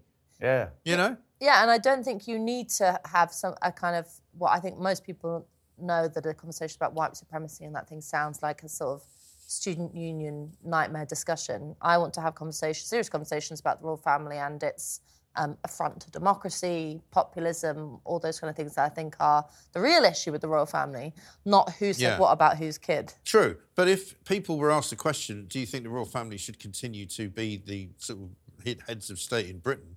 Um, if they're racist, you get a much different answer Yeah. than if you ask them straight out, "What do you think?" Yes. Yeah. Have a So- democracy and have Liz Truss in charge. Oh yeah, well, I, I could, She's gone to we can America, vote her apparently. out. You know, Apparently, Liz, apparently Liz Truss has gone to America.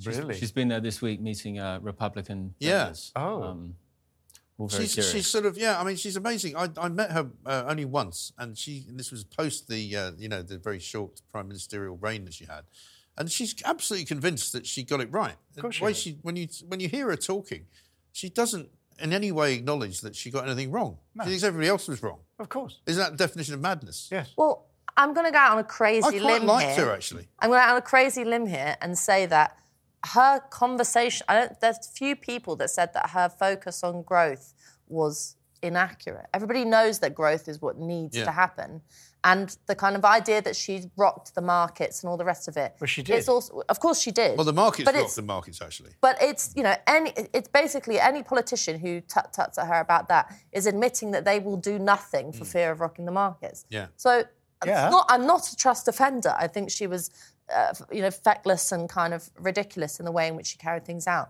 But in the abstract, if you have anyone try and do some kind of big political Yeah.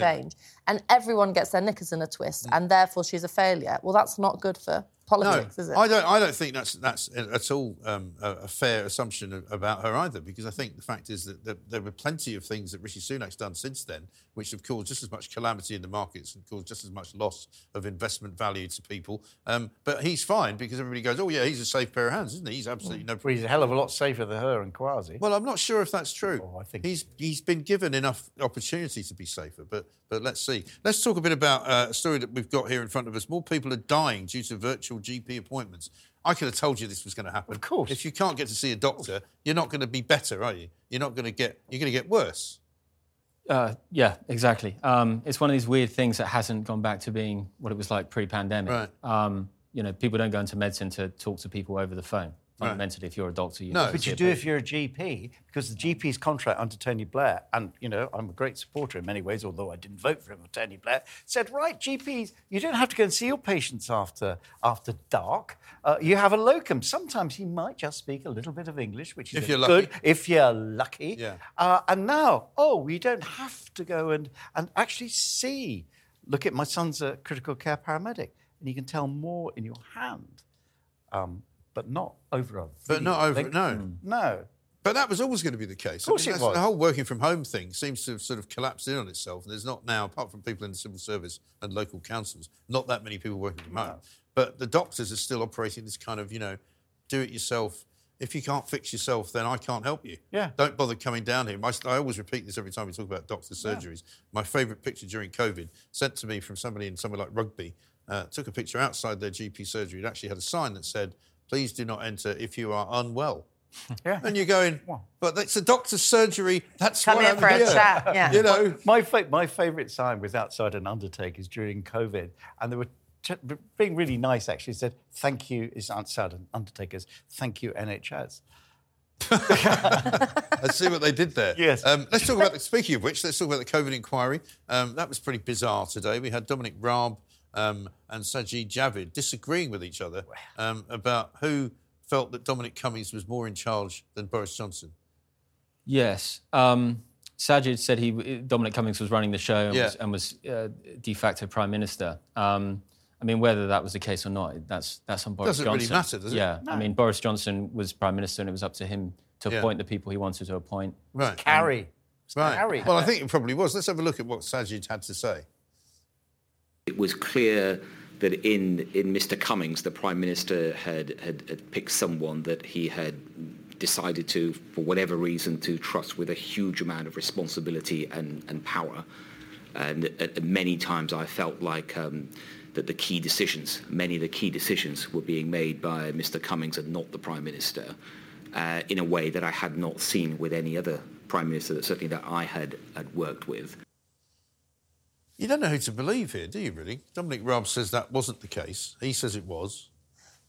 I think it probably was a bit of both. I mean, I I sympathise with uh, Javid's point in that I do think it was outrageous that as so much of decision making throughout the pandemic, particularly in those early months, was given over to people who nobody elected, and you know that goes for, by the way, the sort of piling on of pressure of scientific experts Oh, to be said to be making all the decisions, which was not fair on them, and it certainly wasn't fair from a sort of citizen point of view. Um, you know, democratic accountability went out the window with emergency powers and emergency Right. legislation and all the rest of it. So, you know, yes, I, do, I did not like the fact that Cummings had such a big ego and was lauding it around. At the same time, I think everybody knows that Boris Johnson was only ever as good as what the last person said in his ear, Yeah. whether that was his wife or whether that was Cummings. And that you can tell that in his shift from Mr. Populist, uh, man of the people in 2019 to then falling to pieces He did. the I mean, he gave the impression of a guy who just couldn't uh, argue anymore, didn't he? He gave the impression of somebody who just was like, "I've given up. I'll just do what you want." Well, exactly. But I mean, look, what do we have? We had a government, it's just about every government, Labour is just the same, who've all gone to Oxbridge and got PPE um, degrees. Yeah.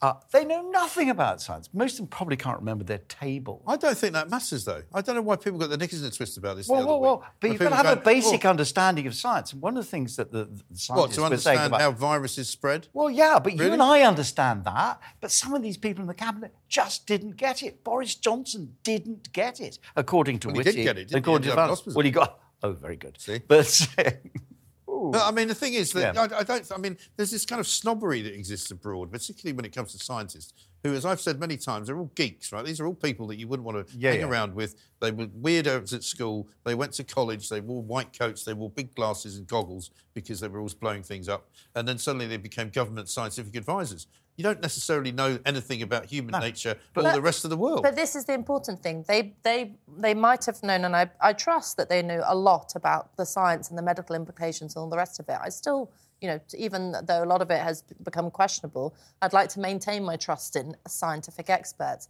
But from a from a sort of uh, government running the country point of view, that expertise, that expert opinion, has to be balanced with the the, the daily lives of Right. your public which is that you know you can say you, you, you're meant to be making judgment calls based on quality of life and the future of public life versus managing this virus and what happened throughout and this is the most frustrating part of the inquiry is that it's it's only talking about why we didn't lock down faster why didn't we go Yeah. further in our Right. restrictions and the main thing that most sort of you know average joe and janes are thinking about looking back on those hellish few years is why did no one think about the impact of me not being able to go to my But, mother's but they did. funeral They or did. why didn't they But this is this is the whole point. Say you're prime minister, and you've got Sage, and everyone thinks, well, Sage, you know, they really know what they're doing.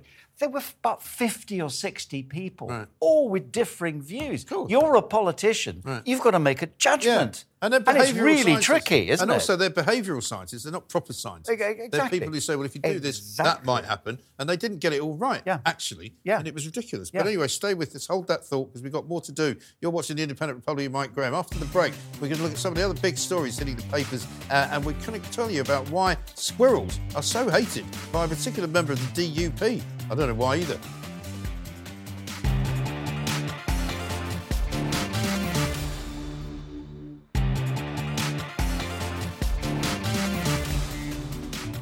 Welcome back. You're watching the Independent Republic of Mike Graham right here uh, on Talk TV. The panel are all still here. We're going to start looking at some of the stories on the front pages. We've got front pages of the Times here, guys. And just as we were talking about um, uh, migration throughout the earlier part of this show, uh, migrant deal delays put Rwandan help at risk. Officials fear impacts of further legal wrangling.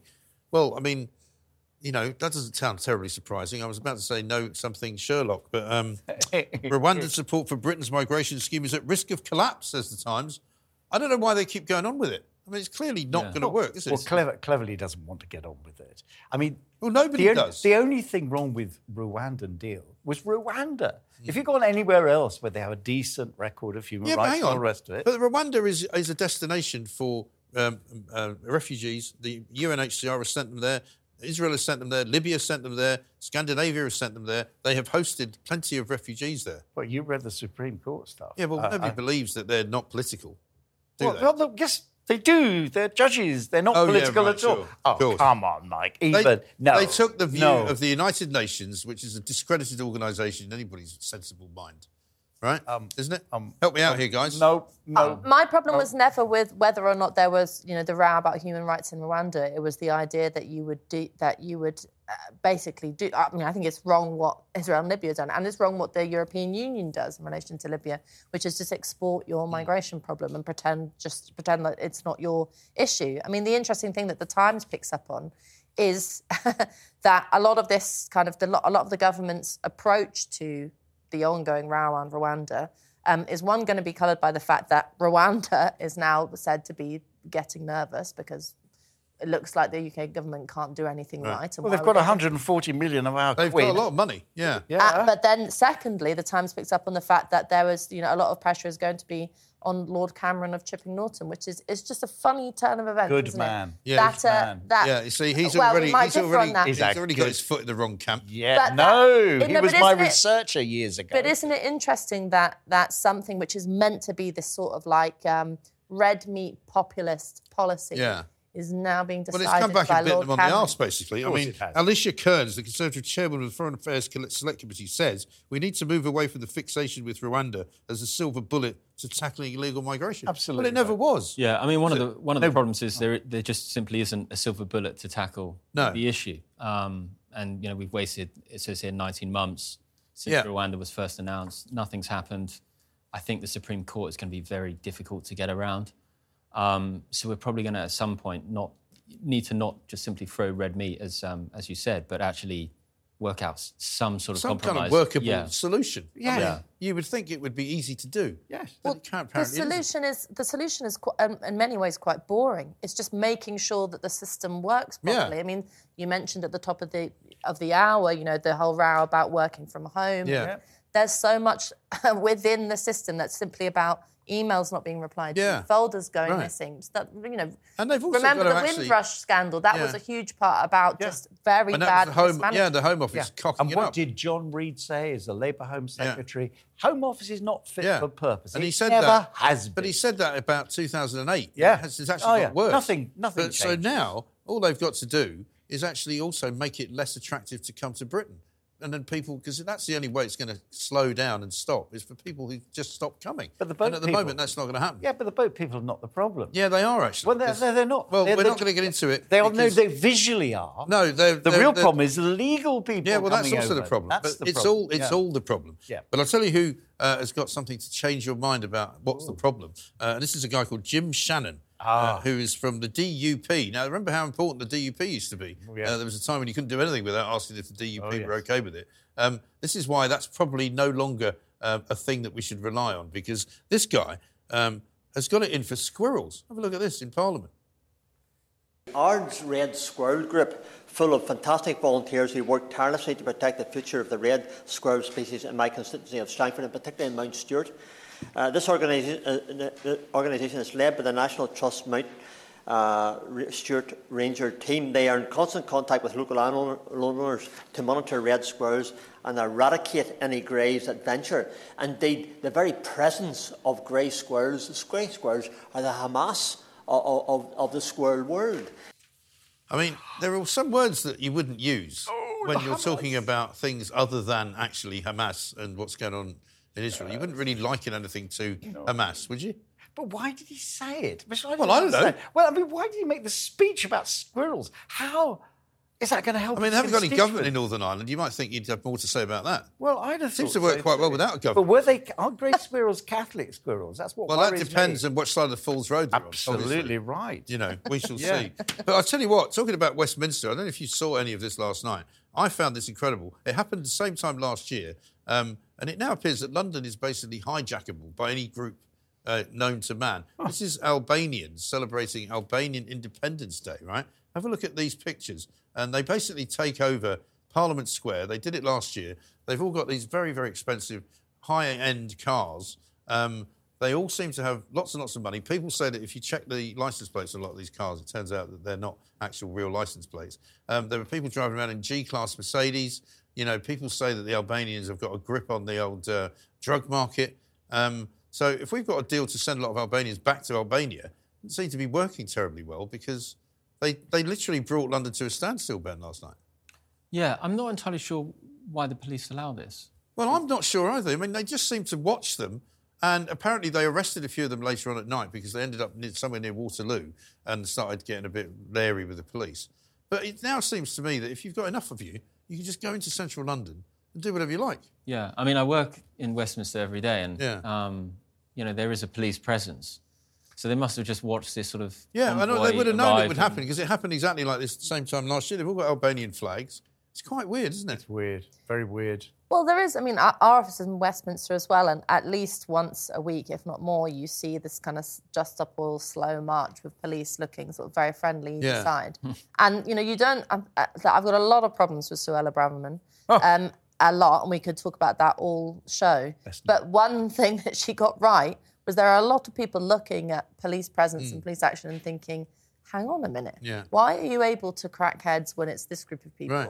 But you seem to be softly, softly Yes. on that side. Although, uh, not that I'm in favour of sort of, um, you know, of, Cracking heads. no, not that I'm in favour of people getting drunk and stopping traffic and, and doing whatever they are. Hello. Albanian independence days. You're a journalist. Um, you must have got drunk and stopped traffic that- at one time in but your I- what I'm trying to say is that I do. I'm heartened by the fact that the government clampdowns on protests and the police crime and the courts bill and all the rest of it, and the attempts to just outlaw any kind of public gathering seem to not be working No. very well. So maybe there's I'm hope for that I'm bill being overturned. of- and I'm born and raised in London. Sick to death of London being used as some kind of, you know, protest central. Yes. You know, why don't they go and protest in Milton Keynes or Luton or somewhere? Being out, mean, Why do they have to do everything here? It's a lifestyle choice. At, at the pro-Palestinian demos, they, they've, they've had organised sort of convoys and buses that take Yeah. them from Bradford and Right. places like that. From Why don't up they do them up there? Yeah, exactly. I mean, Um, just stay out of London. Yeah. I'd give them all exclusion orders and say to bugger off, don't come back. Um, speaking of which, uh, we were talking about civil servants. Thousands of civil servants, page two of the Times, are apparently threatening to quit after being told this horrendous thing. Uh, they must come into the office three days a week. Ridiculous. I mean, Ridiculous. what? Ridiculous. I mean, unbelievable. Moggy was probably right. I think he was right. But again, people would have had sympathy with, with Rees Mogg if he'd gone and done that and fixed it. But he didn't. He just put little notes on people's desks and then nothing happened. Yeah, it's like a passive aggressive Yeah. sort of student But it, house. yeah, but it didn't sort it, did it? I mean, that's the problem. yeah. And that doesn't really do anybody uh, any good at all. the civil service is just not covering themselves in glory. I mean, there's so much about the for for a lot of people. So a lot of people I went to school with, go, joining the civil service is something. is sort of a proud job. It's you know get, has a lot of kudos. It's Yeah. meant to be something that is respectful and you respect it. Uh, You know, it's a public service, um, and yet it seems like so many of them are sort of entitled youngsters who balk at the idea of having to get Yeah. out of their pajamas. And you end up sounding like Rees Mogg. I mean, You I'm do. all for flexible Well, as working long as you don't look conditions. like him, you'll be fine. But, Um, but or start dressing like him. You don't want to do any of that. But I mean, it is extraordinary, isn't it? That, that this, as I say, local councils have, have got so few people apparently working in their offices that some of them are thinking of selling off the property and Mm. just going, we actually don't need a council office at all because we just manage everything on email, manage everything on the phone. Nobody needs to be there. And it's shocking because if they start selling off the properties, we won't see the money. They'll just keep it, won't they? Because I mean, one of the things we were going to talk about actually, Not- Nottingham's the latest city council to go bankrupt. It's another Labour council. There's going to be more to follow, aren't there? Clue's 114. Yeah. And it's going to come back to haunt this government and every government. Birmingham has gone bankrupt. Who's going to pick up the cheque? I tell you, we are. We are. Nottingham has Council gone. tax. Um, and it's across the party system. It's across. It's a real, real, Yeah. real problem. I mean, we talked about Liz Truss earlier and how she was the only person who was, even if her methods weren't correct, she at least spoke about growth. Yes. And uh, we need to accept that actually the country's in massive decline. Yeah. Um, we need to start growing. Yeah. Growing and, uh, and if we don't, if, the- if the- things don't pick up, we'll, we'll have just more Front page more of the. Times uh, has got something on that. Front page of the Times says that haricot crop is grown here for the first time. So this is the first sign of growth. The green shoots of recovery uh, are coming thick and fast. What I didn't know was that it all started in 1886 when a young salesman arrived here from America and took five cases of an exciting food into Fortnum and Masons. They bought all of it, and there was the haricot bean was, was born. I had no idea that baked beans were originally an American No, thing. I didn't. Um, My- now I should say this: cultural identity couple of, couple of shaken to its TV stories for you before we go. Race Roy, race row royal pair named on TV show. The Mirror crediting uh, Talk TV with uh, Piers Morgan naming uh, the royals in question. Very good. And also, I've only been doing this since the beginning of November, and we're already calling Newsnight uh, going down the pan. Uh, Newsnight on the chopping block, it says here. They've cut it back from an hour to half minutes. an hour. Uh, so pretty soon it will be gone altogether. Yeah. Pester next, and then question time, as more and more Question people decide to watch this dreadful. show instead. It's of course dreadful. it is. The last time I saw Question Time, I was on it. Well, that's probably the last time I watched it, which was about last century. I It was last century, I think. Very good. Jerry Hayes, good to see you. Ella, great to see you as well. Ben, thank you very much indeed. Um, absolutely brilliant show. Thank you to all of you who are watching, and we'll be back, of course, tomorrow night. Uh, this is the Independent Republic of Mike Graham. Uh, remember, we've named the Royals, and we'll see what happens about that tomorrow. This is Talk TV.